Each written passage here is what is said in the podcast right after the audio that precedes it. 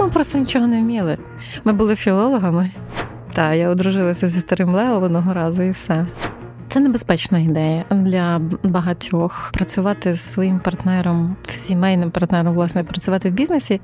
Коли ми зіткнулися з реальним життям, коли ці книжки треба продавати, то зрозуміло, що нас насправді ніхто там не хоче.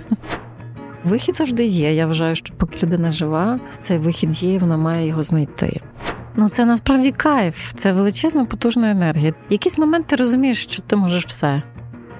Привіт, мене звати Володимир Анфімов. Це інше інтерв'ю від студії подкастів Етік. Герой кожного випуску це особистість з унікальною історією, незвичним досвідом або набором знань. Ми говоримо про злети та падіння, перемоги та факапи, і найголовніші уроки, які зробили наших героїв тими, ким вони є зараз. Час летить дуже швидко, і сьогоднішнє інтерв'ю останнє в цьому році та в четвертому сезоні. Якщо ви хочете, аби в наступному 2022 році ми повернулися і далі щотижня радували вас розмовами з цікавими людьми, будь ласка, підтримайте нас на Патреоні. Окрім того, що ви зробите добру справу і інвестуєте в україномовний контент, ви додатково отримаєте безліч бонусів, наприклад, ранній доступ до епізодів, можливість спілкуватися у закритому чаті патронів, бонусні фрагменти, які не увійшли до основного випуску, та подкаст про подкаст, в якому я ділюся усім, що залишилося за кадром. patreon.com інше. Приєднуйтеся. Наша сьогоднішня героїня по-справжньому унікальна жінка, розмова з якою особисто мене дуже сильно надихнула. Її звати Мар'яна Савка, вона співзасновниця та головна редакторка видавництва Старого Лева, а ще поетеса, дитяча письменниця та лідерка музичного гурту Тріо Мар'яничі. Мар'яна регулярно потрапляє до рейтингів відомих і впливових. Е, цього року, зокрема, увійшла до топ 100 успішних жінок України за версією журналу НВ. Приводом для нашої зустрічі стала важлива подія в житті Мар'яни та її колег 20-та річниця видавництва Старого Лева. Власне, з цієї теми ми і почали. Я побачив е, одну цікаву вашу цитату. 20 років видавництва це класний екшен з елементами драми, комедії і родинної саги. Ви так яскраво описали все, що було. Я знаєте, я е, пані Мар'яно пропоную. Ну, якщо за за годину, звісно, чи скільки часу е, передивитися цей екшен ну неможливо буде, але от про якісь ключові моменти пропоную е, поговорити, якщо ви не проти. Так, звичайно, будь ласка. ось цієї саги. Ну і звісно, будь-яка історія вона має початок. Е, і я прочитав, що взагалі історія виникнення видавництва вона почалася з глибокої такої емоційної кризи. Так, це правда. Просто треба знати, що ми розпочинали на початку 2000-х. А ми з Юрком Чопиком, власне, моїм першим чоловіком і співзасновником видавництва Строглева, були студентськими друзями, філологами. Закінчили в один рік, тому ми вчилися в одній групі. От і.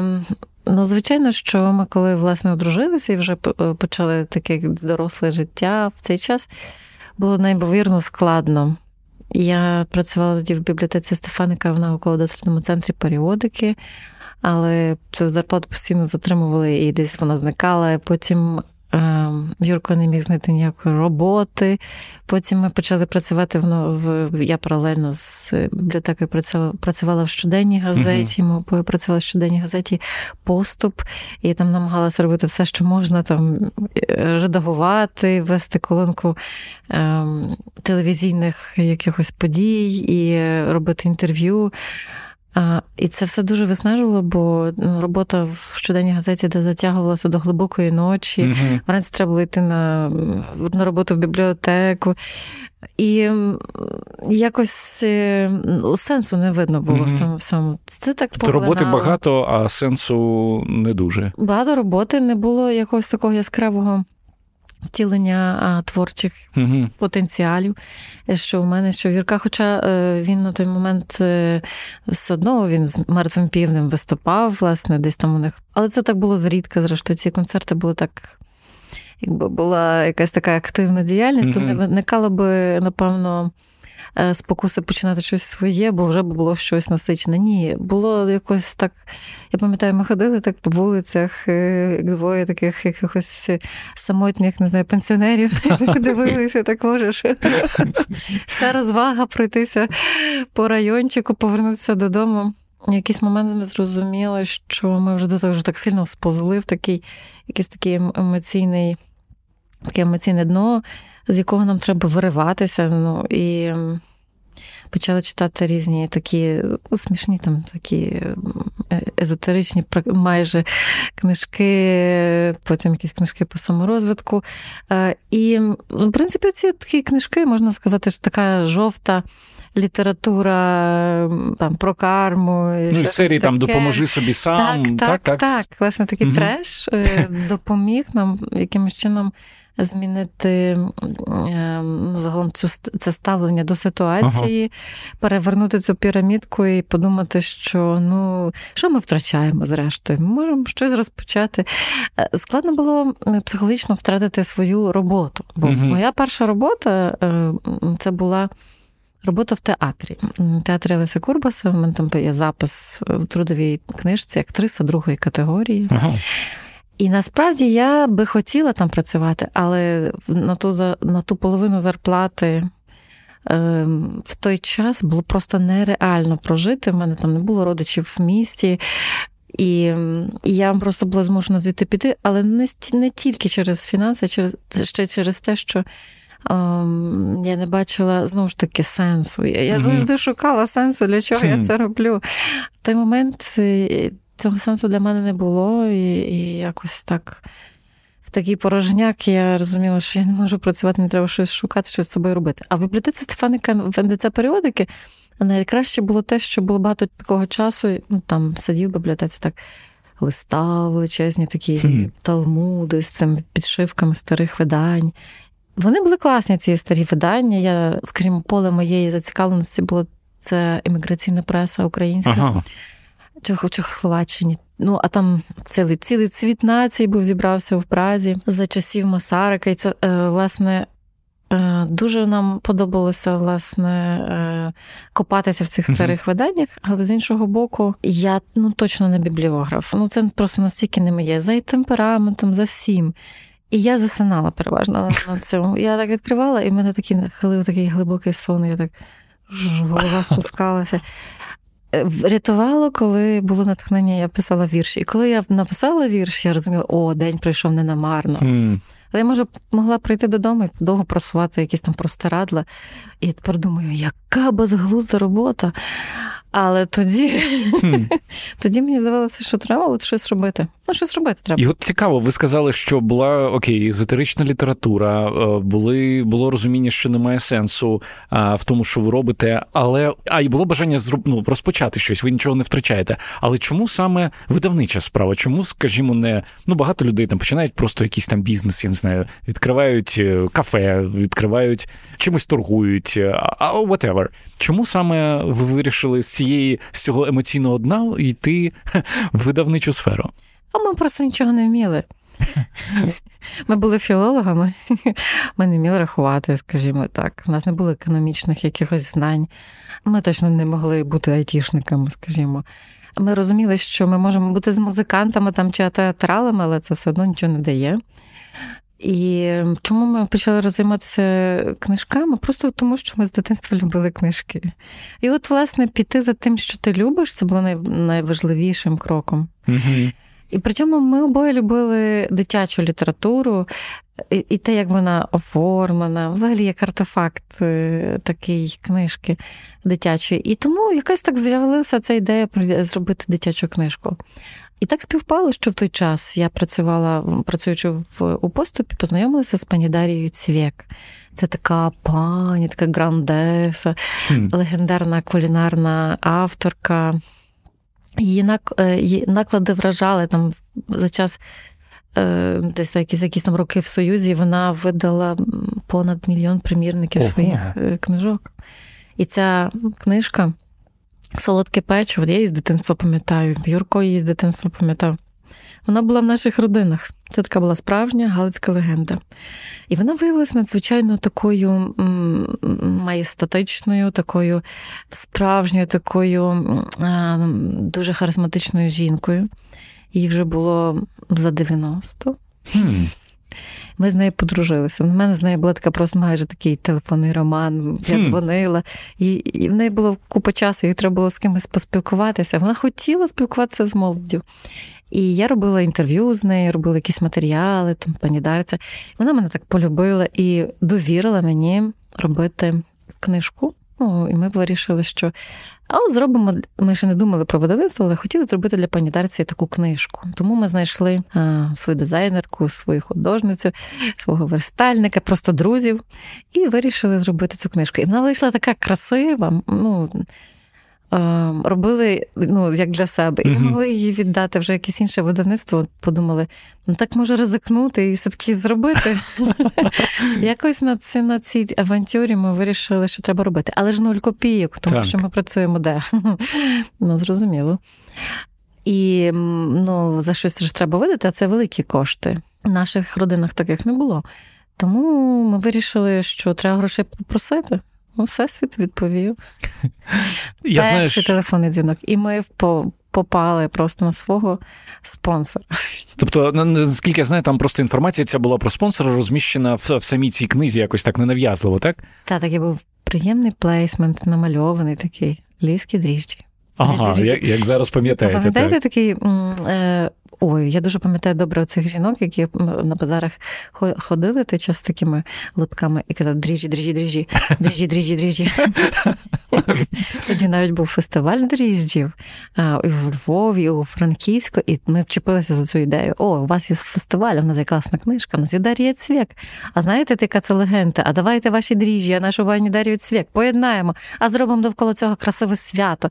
Е, напишемо що завгодно, вірші, пісні, танцюємо. Що... Вони погодилися. А потім так якось склалося, що ми порахували в одних українських друкарнях. Потім прийшов один товариш і каже: А я зроблю це в Польщі, це буде трошки дешевше. І ми думаємо, а ми вже гроші взяли. Е, і вже що ж іти віддавати ну, цей так. шматочок. Каже, а давайте ми ще видамо на цей шматочок ще дві книжечки поезії. Клас. І отак ми стали видавцями на такій авантурі. Мені дуже цікаво, ви, мабуть, пам'ятаєте ці враження, коли нарешті з Польщі, я так розумію, нарешті приїхали книги, і ви тримаєте О, цю книгу вперше в руках. Що ви відчували? Насправді це було нереальне враження, тому що вона була така якісна, що у нас просто щелепи попадали. І ми зрозуміли, вау, ми це зробили. Ми це зробили в Україні. У нас книжка як у Малковича, така класна і крута. Там було вибіркове ликування, там були власне кольорові ілюстрації, до яких теж докладалася, там випікаючи паску, готуючи якісь салати. Е, і головне, що ця книжка вона була така ну, унікальна за своїм контентом традиції, якісь ігри, забави, плюс рецепти, і все так перемежено такими ілюстраціями симпатичними. І вона відразу стала книжкою форуму видавців. Хм. А коли ми вперше продавали цю книжку в Франківську на площі ринок, перші 100 примірники ми відчули себе крутими бізнесменами, гроші пішли в руки. От. І тому, коли перед це було вже ще перед форумом видавців, то коли настав форум, ми взяли місце собі таке невеличке на третьому поверсі. І з цього третього поверху розпочався наш такий якби видавничий шлях. І вже хто знає, то всі останні роки в нас був найбільший стенд на першому поверсі цього форуму видавців. Шлях від перших книг до великого відомого видавництва для Мар'яни Савки та її колег був ох, яким непростим. Особливо важко було впродовж перших десяти років. Згадуючи ті часи, наша сьогоднішня героїня каже, що пройшла багато такого, чого не бажає нікому. Ми просто заходили в ринок е, в дуже складний період в українському книжковому ринку, коли він фактично вже перестав бути українським. І е, ми з'явилися як нове видавництво. Ми зазвучали на конкурсах. В якийсь час нас було більше перемог, ніж е, книжок. Але коли ми зіткнулися з реальним життям, коли ці книжки треба продавати, угу. то зрозуміли, що нас насправді ніхто там не хоче. Угу. Бо ми такі дрібненькі, ми такі маленькі, що які б там наші книжечки не були красиві, ну це нічого не вирішує. І ми переживали дуже складний період становлення, коли ти входиш в ринок незнайомим, невідомим гравцем, mm-hmm. маленьким гравцем. Ем, носили там в ці в авоськах ці книжки по по книгарнях. І дуже часто було ставлення таке зверхнє. Навіть от пам'ятаю, та ж сама книгарня Сяйво в, в Києві. Mm-hmm. Коли ти приходиш, шукаєш свої книжки і питаєш, а де твоя книжка? А вони так дивляться на тебе і кажуть, що, яка різниця, де твоя книжка? Там, mm-hmm. ну, Десь вона там є. Mm-hmm. І і ми розуміли, що ми постійно в тій такій пастці, коли в нас немає капіталу для того, щоб розвинутися і стати серйозним, хоча б середнім гравцем. А з іншого боку, нема, ну, ми не маємо звідки отримати цей капітал, тому що для того, щоб ну, скажімо, там, взяти якісь кредити. Е, це величезний ризик, треба мати якусь серйозну іпотеку для цього. Так. І навіть якщо ми там закладемо свою цю невеличку квартиру, так само це мало що вирішить в цій ситуації, тому що ну, цього всього замало. Нам, нам бракує команди, нам бракує багато чого. Дуже мало у нас було людей, які ми з нами працювали. От один із моїх таких старожилів в команді це Роман Коник, який 17 років. Ну, насправді 20 років це тільки мені видаництво старого лева. Ну, від самого початку, да. менше, ага. так. Угу. Тому що Юрко, так, в нього десятка, може, 11 років в видавництві, коли він вже пішов з видавництва. А ну, інші трошки пізніше приходили, і в кожного свій певний там період. Ну, 20 років це так. я марафонець в цьому сенсі. Ви згадали, що Юрко пішов через 10 років, 10-11 років, е, і ну він не тільки пішов з команди, наскільки я знаю, ви розлучилися так. з ним. У нас був дуже такий тривалий. ну, Ми жили багато років, оскільки ми зустрічалися ще з другого курсу, тобто такий був е, друзі. Потім вже друзі, потім вже подружжя, потім, власне, партнери вже у бізнесі. Uh-huh. А зараз ми друзі знову. Знову.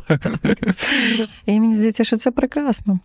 Тому що головне людям зберігати свої людські стосунки. Мені навіть коли тут після того, коли ми розлучилися, зрештою, це було можливо навіть логічно, тому що а, ну, такі індивідуалісти, знаєте, uh-huh. в.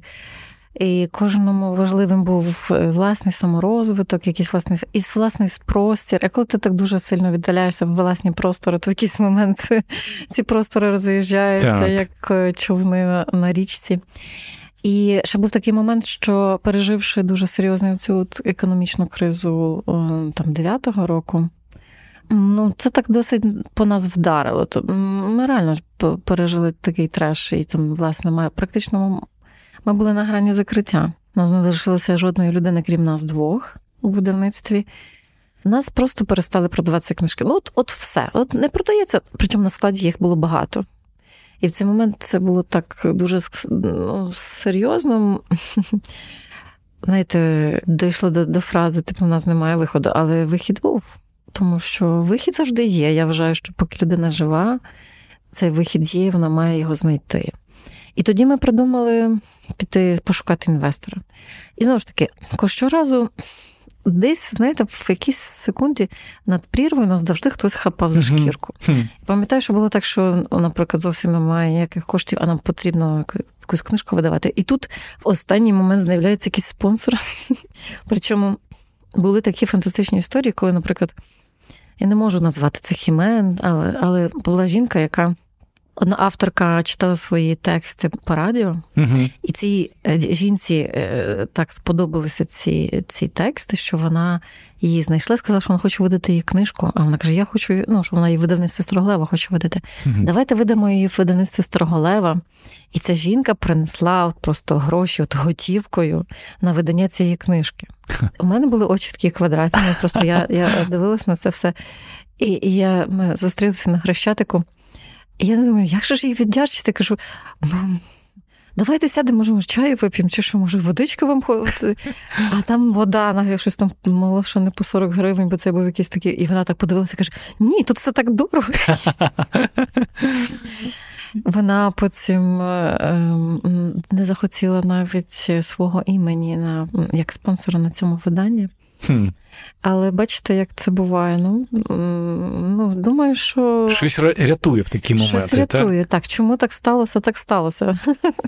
Мені цікаво на, на на, мить повернутися до ось цієї історії з розставанням. Чи зробили ви з цього висновок е, якийсь, що, наприклад, там з співпрацювати і працювати з партнером це погана ідея? Ну, от якщо говорити про такі життєві уроки. Ну, як вам сказати? Це не найкраща ідея, але е, в якийсь певний період ця ідея дуже добре працює. Mm.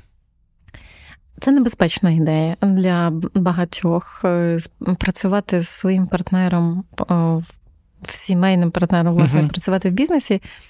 Це наражати себе на ситуацію, коли ти постійно говориш про роботу, коли ти починаєш втрачати приватний простір е, для якихось інших речей, тому що витісняє його власне робота. Коли ти втомлюєшся на роботі, е, і і ти ніби бачиш постійно цю людину на роботі, тому е, у тебе вже не виникає якось там ідея, а може, а може там не знаю, зробити собі романтичний там вікенд чи щось таке, тому що в цей романтичний вікенд теж перетвориться на роботу. На, на план, де ви будете зустріч, де будете обговорювати плани. Є така небезпека, mm-hmm. так. Ну тому я думаю, що е, це можливо, але це дуже багато вимагає від кожного е, певних зусиль і певних настанов. Але можливо, я думаю, хтось це нормально проходить і отримує все, що що потрібно. От коли ми почали власне співпрацювати з Миколою. з Мар'яна говорить про свого другого чоловіка Миколу Шейка, медіаменеджера та директора видавництва Старого Лева. Кажу, у мене унікальна ситуація. Чому говорили, що це родинна сага. Так, так, так, так, так. То я ніколи просто не виходжу з цього кола родинних стосунків видавництві Старого Лева. Так, я одружилася зі старим Лео одного разу і все. А, Тому що коли ми ну, ми познайомилися з Миколою ще до ніби ще до, до видавництва Старого але я його відразу втягнула в цю історію і сказала, що ти мусиш мені допомогти. Я тут лишилася, розумієш, сама в ну, у мене партнери, але все одно я в в операційному веденні бізнесу сама, і мені треба такої якби сильної людини. Він на той момент працював в Києві і так щасливо склалося, що він пішов був зі всіх своїх таких серйозних робіт на той момент, бо він там був і генеральним директором там одного, там галицьких контрактів, зокрема, mm. якийсь час, mm-hmm. потім е, українського тижня. А на той момент він працював в музеї Шевченка. Так би мовити, піднімав маркетинг mm-hmm. цього музею, і з цього можна було його легко забрати, скажімо так. Тим паче, що він вже втомлений був від Києва, і він з радістю переїхав до Львова. І тому ми занурилися. І перші якісь роки ми просто, як називається, як скажені білки, ми просто е, молотили лапами. Е, ми дуже багато працювали, і ми створювали нову команду. Ми... Це вже після 10-го все року, да? Після один... так, після 11. Це було в 12-му році. Е, і наскільки я знаю, що ви не тільки знайшли інвесторів, але ще було рішення розширити ну, відійти від е, концепту, що видавництво Старого Лева це тільки дитяча література. Так. Е, чому, власне, таке рішення було прийнято? Я вам скажу, можна робити так, можна робити по-іншому.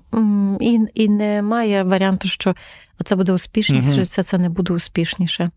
Просто наш концепт визрів з такої ідеї, що ем, ми вже 10 років, там 11, так, ми ем, цих дітей виховували, вони відро, підростали, вони виросли, їм потрібні нові книжки. І таким чином, щоб не втратити того читача, якого ми вже зростили, ми вирішили поекспериментувати і зробити їм трохи дорослих книжок. І оскільки вони були гарно сприйняті, ці дорослі книжки, то досить швидко ми універсалізувалися і ми стали таким видавництвом для цілої родини. Угу. Там з дорослим, дітям, ну, бабусям. Менше трохи, але теж. Ну, ще покоління зараз підростає, вже а, скоро так. буде вже і для бабусь. Зараз такі бабусі, що хо-хо. О, о, є, це правда. Е, і знаєш, що ну, якщо говорити ще про ключові моменти, що особливим був для видавництва саме 2014 рік. Можете про про це розповісти? 2014 рік, бачите, це злам загалом в суспільстві всьому. І Цих два два роки це був такий буферний час, коли ми якось так з моїм інвестором, власне, з, з, моїм, з моїми партнерами притиралися, входили в довіру в один одного, навчилися працювати через це, скажімо, через спільну бухгалтерію. Там, uh знаєте, це мені було особисто дуже складно.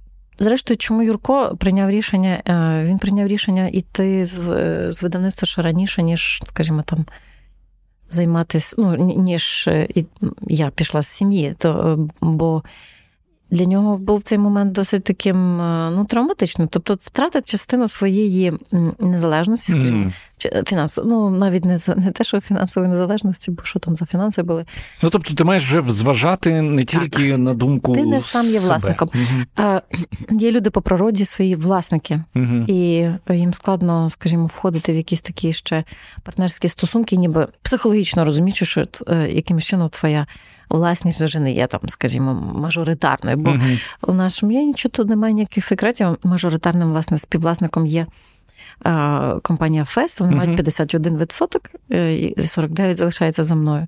Але це насправді була дуже вигідна для всіх оборудка, така ну такий справді акт довіри. Бо коли ми почали зростати і почали ефективно працювати, це стало вигідно для всіх. Бо бо спочатку партнери думали, що це так ну підтримати якесь таке дитяче видавництво, ну, так. там такий спонсорський проект, як меценатство. Меценатство. І я вам скажу, що дуже багато. Ну, мене це трохи дратувало, але в суспільстві багато звучало таких думок, що це наші спонсори. Ну, чесно кажучи, люди не завжди розбираються в тому. Вони говорять те, що їм здається, чи їм хочеться, е, щоб так здавалося.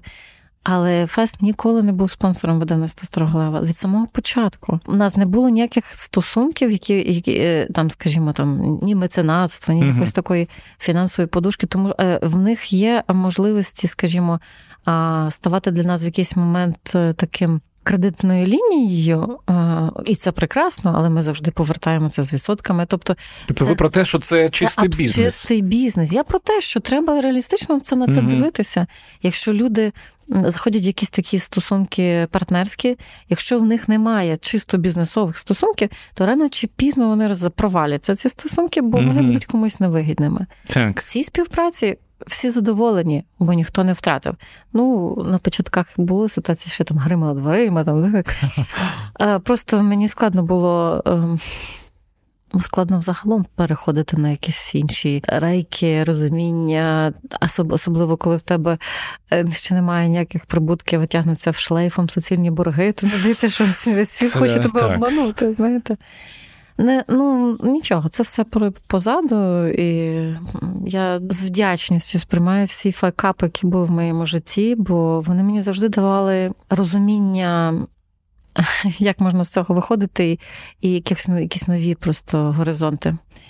Тому а, зараз у нас е, такі стосунки з партнерами, коли. Ми просто приходимо в щомісяця на розмову, ми собі розмовляємо, переважно по якісь філософські речі, говоримо так само про бізнес, про перспективи, і це, знаєте, це зовсім зовсім інший рівень, ніж те, що був е, на початках, бо ну, це вже таке про рівність, про mm паритетність, це, це важливі речі.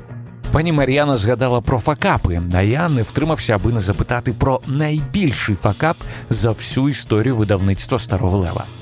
Яку відповідь я отримав? Слухайте ексклюзивно на патреоні іншого інтерв'ю. patreon.com інше. Ми продовжимо за мить. У другій частині ми поговоримо про особливості професії головного редактора великого видавництва, шанси починаючого письменника почати видаватися в ВСЛ, як Мар'яні та колегам працюються з Доржем Бату, та які кардинальні зміни в їх житті відбулися після 40. Тим часом хочу нагадати, що крім іншого інтерв'ю, є ще один подкаст, який я роблю разом із моєю колегою Лесою Антипенко. В ньому ми за допомогою експертів з різних сфер шукаємо відповіді на дивні, незвичні, інколи пришелепкуваті, але завжди цікаві питання від слухачів. У нас вже є випуски про те, чому ми плачемо і чи є в цьому користь, чи може щось впасти нам на голову з космосу. Як зрозуміти, що нам говорять собаки, коли гавкають? Чому в жіночі туалети завжди величезні черги? Та чи правда, що лаятися корисно для здоров'я? Слухайте The Question всюди, де є подкасти, або просто переходьте за лінком в описі до цього епізоду. Ну а ми повертаємося до розмови з Мар'яною Савкою. Повертаючись до до видавництва і до вашої е, до вашої роботи, ви колись сказали, що головний редактор бере на себе зобов'язання всіх примирити. І взагалі, наскільки часто в вашій роботі ви маєте справу, ну якщо примирити, я одразу подумав про конфлікти. Наскільки часто в вашій роботі ви з цим маєте е, справу саме з конфліктами?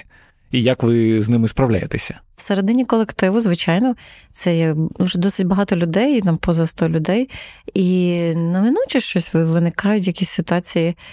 Так, треба бути м'яким і твердим водночас, і ну, і справедливим. Це завдання керівника завжди бути справедливим. Все, знаєте, всі люди, і це людське часто бере гору. І ем, я вважаю, що в системі такого, знаєте, такої створення такого тонкого продукту, як книжка, дуже важливо не тільки професіоналізм, а власне людські якості. Угу. Все-таки людина. Ну і знову ж таки, ви знаєте, що якщо в компанії, наприклад, працюють професіонали, але один із них аб'юзер, то яким б він не був крутим професіоналом, він буде отруювати, скажімо, середовище. І ми намагаємося якось, власне, щоб в нашій компанії була е, гармонійна така атмосфера, щоб люди не відчували, скажімо, тиску там людей навіть в менших тих своїх.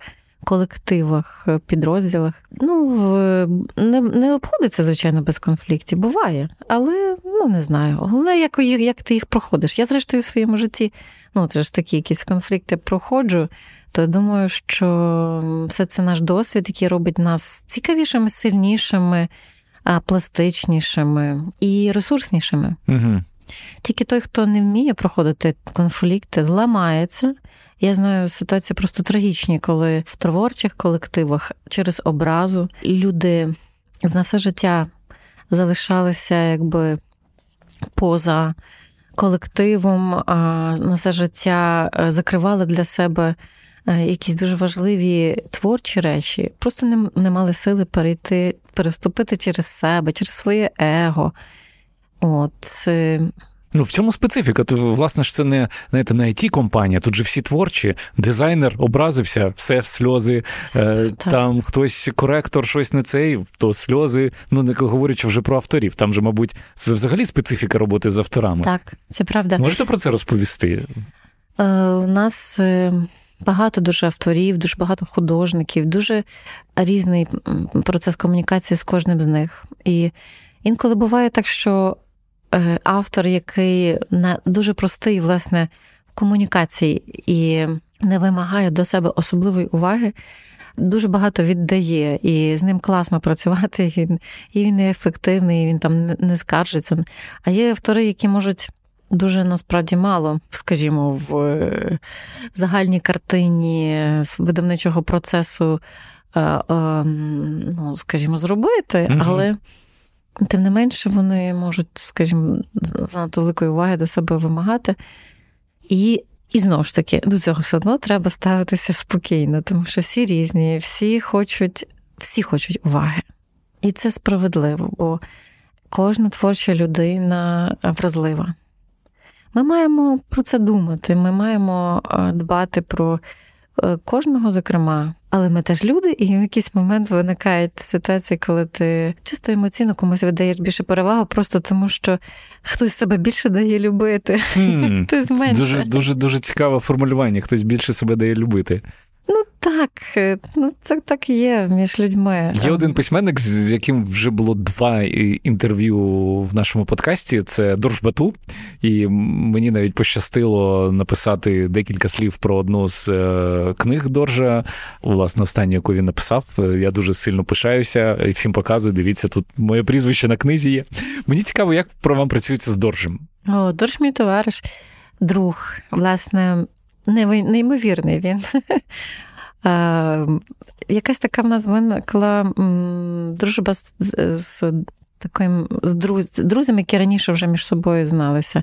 Це дружба Ту, це Іларіон Павлюк і це Андрій Цеплієнко.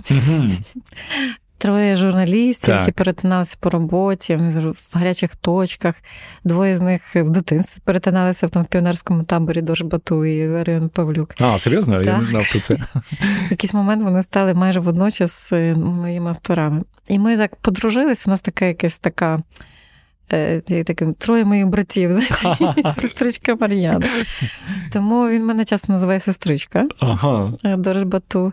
В нього дуже класна родина, в нього дуже талановита дружина, дуже талановиті діти, зокрема Софія, яка малює класно.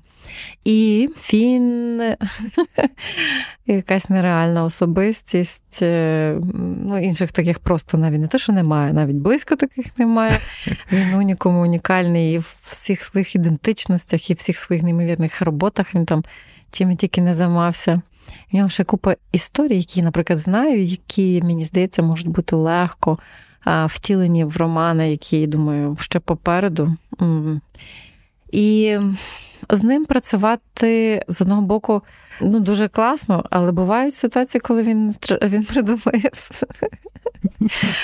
дуже багато всього.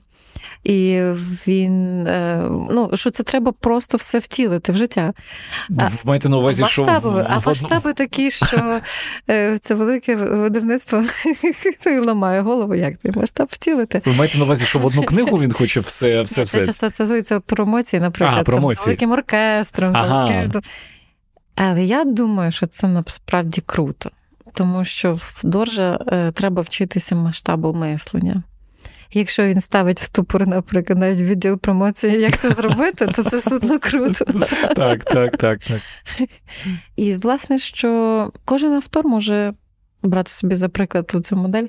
І самому придумати довкола своєї книжки ці, цілий феєрверк, і так трепетно, якби збирати ці відгуки, так класно працювати зі своєю аудиторією. Ну, дійсно, в можна почитися дуже багатьом речам.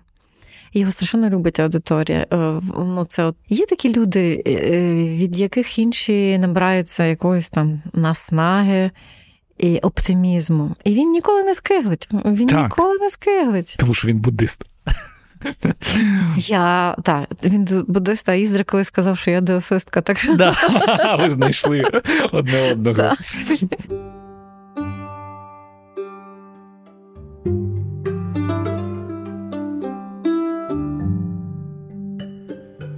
Ще одна письменниця, я зараз не, буду називати її ім'я, можливо, це буде якось не знаю, некоректно. Вона сказала, що насправді, аби пробитися до видавництва старого лева, це ну це майже як полетіти в космос. Що дуже складно, що рукописи ну так просто ти не надішлеш, і що шансів в тебе потрапити ну майже немає. Чи це правда? Чи чи дійсно починаючому автору майже неможливо е, потрапити достукати? Доторкатися до видавництва Старого Лева? Е, та ні, це неправда, але міфи вже е, це міф, але з іншого боку, ем, ми нічого, ми скажімо так, нічого не спрощуємо. Не, бо з досвіду у нас така склалася ситуація, що коли у нас було багато дуже рукописів, ми навіть людину окремо найняли, щоб вона перечитувала ці рукописи. Вона мало що не загнулася перед під цими рукописами. А ми майже нічого не вит... не взяли з цих рукописів. Mm. І ми подумали, тобто, ну це ж просто. Кількість не перейшла в якість. Ми ж подумали, ну це якось зовсім не ну, до чого стільки часу витрачати на те, що потім ти не використаєш ніяким чином. І нам так багато, скажімо, чогось уже рекомендують. Надсилають прямими каналами, скажімо там. І я завжди кажу: якщо молодий автор наважився, скажімо, видавати свій рукопис, подавати видавництво Старого Лева, то, ймовірно, цей рукопис, якщо він класний, вже хтось прочитав з тих, кому довіряє видавництво Старого mm-hmm. Тому що ця система, власне, от рекомендацій на довірі в нас працює. Ну, я ну, все одно треба це дивитися, читати, але ну, це вже значно інакше. Ну, по-іншому, коли там хтось тобі каже, кому ти добре вже так довіряєш, що от дивися, класний такий, зверни увагу. Угу. Так. Тобто працює як в якихось е, поважних клубах, коли має бути рекомендація. Так, До речі, це така от клубна рекомендація. Mm-hmm. Я б сказала, що так. Mm-hmm. Бо інакше ми б просто не витримали цієї навали текстів. Ну, але знаєте, такі були всякі цікаві історії за цих за всі ці роки якісь такі дідусі письменники, які мені могли мало що не серед ночі подзвонити і там. І сваритися? І сваритися, да? що я надіслав свій рукопис з поштою, вони мені нічого. Ой. Або потім, а потім виявляється, що він просто хоче поговорити. І затягується. Я думаю, що таких історій мільйон. А, Окрім ось цього ювілею 20 років видавництва Старого Лева, ще теж у вас е, певний ювілей. Цього року вийшла ваша 20-та вже книга. Так, співпала двадцятки такі. Так, радуйся жінку. Про що вона? Це вірші, це лірика. Якщо ви знаєте, у мене попередня книжка Оптика Бога угу. виходила два роки тому, і це була така складна книжка. Е, вона вона дуже важлива для мене. Там, власне, вірші періоду Майдану, війни, вона така вона така болісна. Угу. То ця книжка, що най, найсвіжіша, mm. вона не болісна, вона в чомусь така щемлива. А, Але вона дуже має багато така емоційно такий багато емоційний спектр. Вона дуже емоційна, вона на вибух енергії, на звільнення власних якихось обмежень. Hmm. Радуйся, жінко, це теж це такий заклик до жінки, але я вам чесно зізнаюся, від чималої кількості чоловіків отримала відгук на цю книжку, і казали, що ця книжка таки треба чоловікам читати. Цікаво. Цікаво. Ну тому що, якщо говорити про звільнення від якихось стоперів, то це, мабуть, така штука, як унісекс. Ну тобто вона так, стосується і чоловіків, так. і жінок. Це про свободу. Я насправді. Це я я, я вважаю, що я про свободу. Mm. Я дуже людина незалежна всередині вільна і дуже так оберігаю свою свободу. І я вважаю, що людина бере від життя стільки, скільки вона готова взяти, і і, і може віддати стільки, скільки вона готова віддати. І це власне якісь такі речі, які а, взаємно і доповнюють одне одну, і взаємодіють. Угу. Тому. Щоб збільшити свої горизонти, щоб масштабувати себе як особистість, треба бути налаштованим на те, що ти відкриваєшся максимально. Процес відкривання особистості максимально є досить е, таким ризикованим, тому що ти ризикуєш, що в тебе полетить якесь каміння, угу. ти можеш бути занадто незахищений і такий оголений перед так. суспільною думкою. Але якщо ти не сумніваєшся в цьому, тому що ти робиш, е, це каміння летить попри тебе, воно воно в тебе не вцілює. І ти розумієш, що в якийсь момент ти починаєш е, оцю еманацію. Ця еманація насправді дуже важливий процес. Вона йде завжди в два боки. Я це відчула, коли почала на сцені е, виступати. І коли ти розумієш, що тембрально ти можеш пробитися до людей, коли ти можеш щось їм сказати і відчути, що саме це вони чекали, коли ти розумієш, що це качає, що це не mm-hmm. просто там стояння, закочування очей, там просто mm-hmm. співання. Ні, це е, якийсь інший рівень комунікації, який для тебе відкрився просто. І це для мене насправді найважливіше в тому, всьому, що я. Робила всі ці роки, до чого я прийшла. Ну наскільки знаю, у вас був такий певний період. Ви про це е, писали, говорили там, коли ви почали відкривати для себе нові якісь сфери, да? писати музику, співати, е, малювати, е, народження сина. Е, знову ж таки, ви часто називаєте, що це був один з там з моїх най, наймасштабніших проєктів. А до цього ви казали, що власне якийсь момент, ось цитата, якийсь момент у мене прокинулася сміливість, яка завжди мені була, але я її пригальмовувала, не дозволяла собі бути на 100% собою. І мені цікаво, власне, що було тригером пробудження цієї сміливості для вас. Те, що я собі якось не дозволяла себе відкрити і бути сміливою, і бути до кінця собою, пов'язано з тим, що я часто асимілюю, часто пристосовуюся е, до інших людей, щоб не чимось їх не пригнітити, не порушити зони їхнього комфорту. І в якийсь момент я зрозуміла, що так робити не можна, тому що це пригнічує мене, і mm. я мушу робити те, що, що мені закладено. З дитинства в мене було закладено багато речей, Але знову ж таки, я дитина того радянського суспільства і тої системи, і того, що треба там не висовуватися, mm-hmm. і все треба бути так. І мені пощастило з батьками, бо все-таки мій батько е, людина дуже яскрава, і і мама так само. Зараз мама проявилася значно пізніше. Mm. Вона завжди стояла в тіні, в затінку. Mm-hmm. Оце крок позаду чоловіка. А батько театральний режисер, і от він, власне, реалізовувався як хотів. От, власне, в тих межах можливого mm-hmm. він реалізовувався як хотів. І це ніби було нормально, бо це чоловік. Mm-hmm. Мама, е, навпаки, вона прийняла на себе місію тримати тили, скажімо, там, підсвічувати цього чоловіка. І тільки близько 60 років мама почала писати. І виявилося, що в неї такий оригінальний чималий письменницький талант. І вона в нас вже в нашому видавництві вона видала дві книжки прози і і книжку дитячих казок, і ще зараз готується знову ж таки. Три книжки прози. Дві дві короткої і третій роман. І Мама. А скільки мама, зараз пам'ять років? Мама моя 44-го року.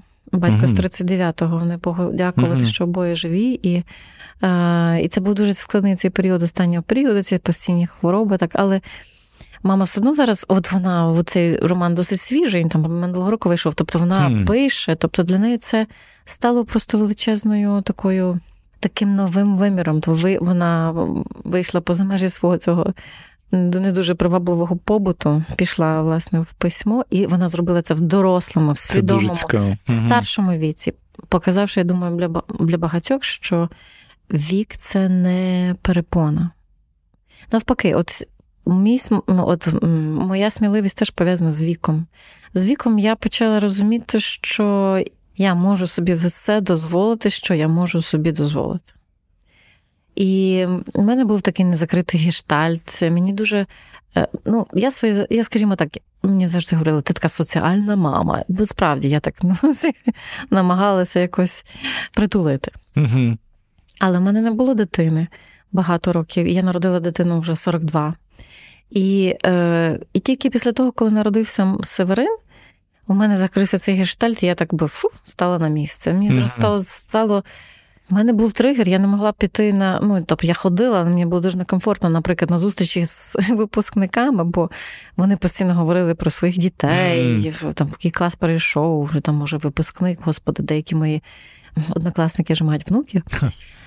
А я не могла нічого сказати. А я, а, а що в тебе? Ну, книжку видала, от таку, поїхала там в такі-то країни.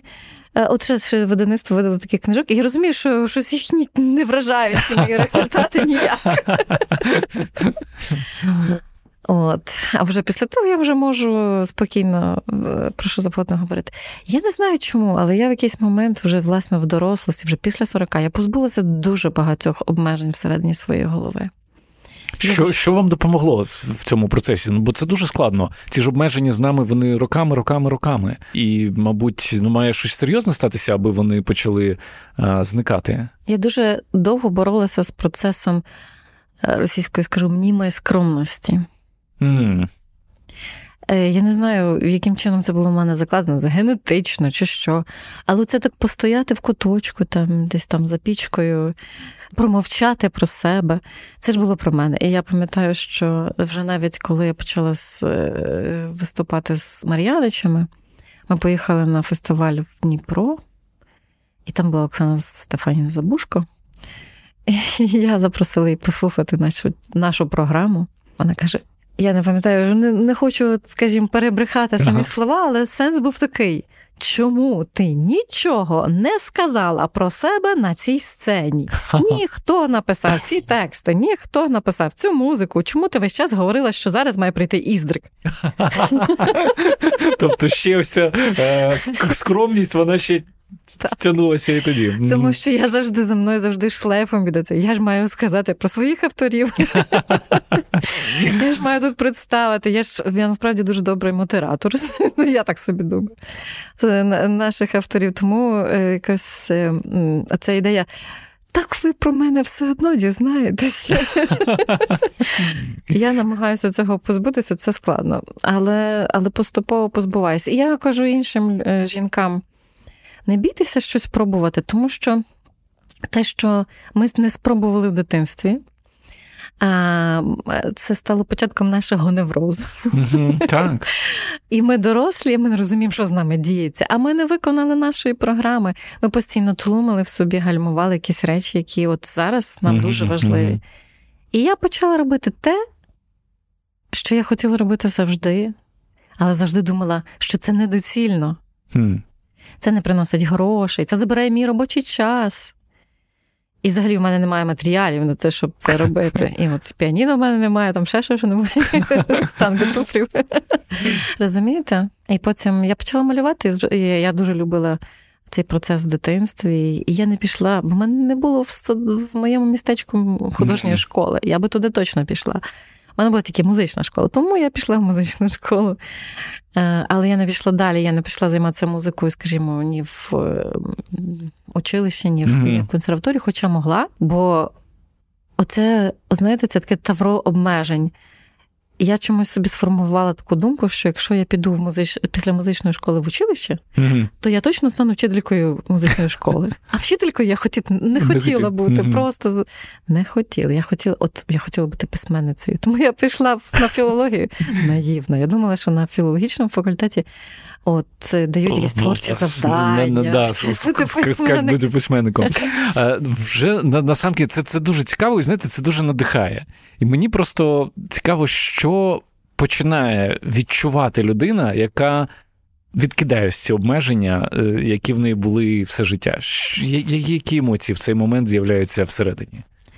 Ну, це насправді кайф, це величезна потужна енергія. Ти ти якийсь момент ти розумієш, що ти можеш ну, ти можеш все.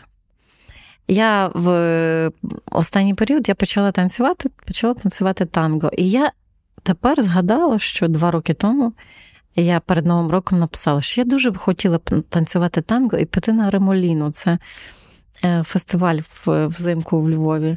І от тепер, коли я записалася і купила собі там мілонги на ремоліно, я згадала, що я колись про це мріяла. я подумала: вау! Все, що говорить про ту візуалізацію, про те, що ти напиши, і потім воно воно справді чомусь відбувається. Чомусь, Мабуть, тому що коли ми щось закидаємо в всесвіт, то ми е, даємо йому певне завдання, і він працює. Нам здається, що він дармує, а він працює. Нам просто треба вміти вмріяти. Нас ніхто не вчив мріяти. І я дуже довгий час не вміла мріяти взагалі. Хм. Я думаю, Боже, чому чому я так довго? Я була така юна, я була така красива. Чому я так про себе мало думала? Чому я так себе мало оцінювала? Я ж могла, в принципі, зробити це значно раніше, але не дозволяла собі. Тільки те, що ви можете собі дозволити, ви можете зробити. А все, на що ви накладаєте власну заборону, ніколи з вами не станеться. І все. Це золоті дійсно слова, і я думаю, на них на них будемо закінчити. Я вам дуже вдячний за цю розмову. Дякую дуже теж. Дякую. Друзі, це було останнє інтерв'ю в цьому сезоні, але не останній випуск іншого інтерв'ю. Рівно за тиждень на вас чекатиме найкраще за четвертий сезон. Не пропустіть.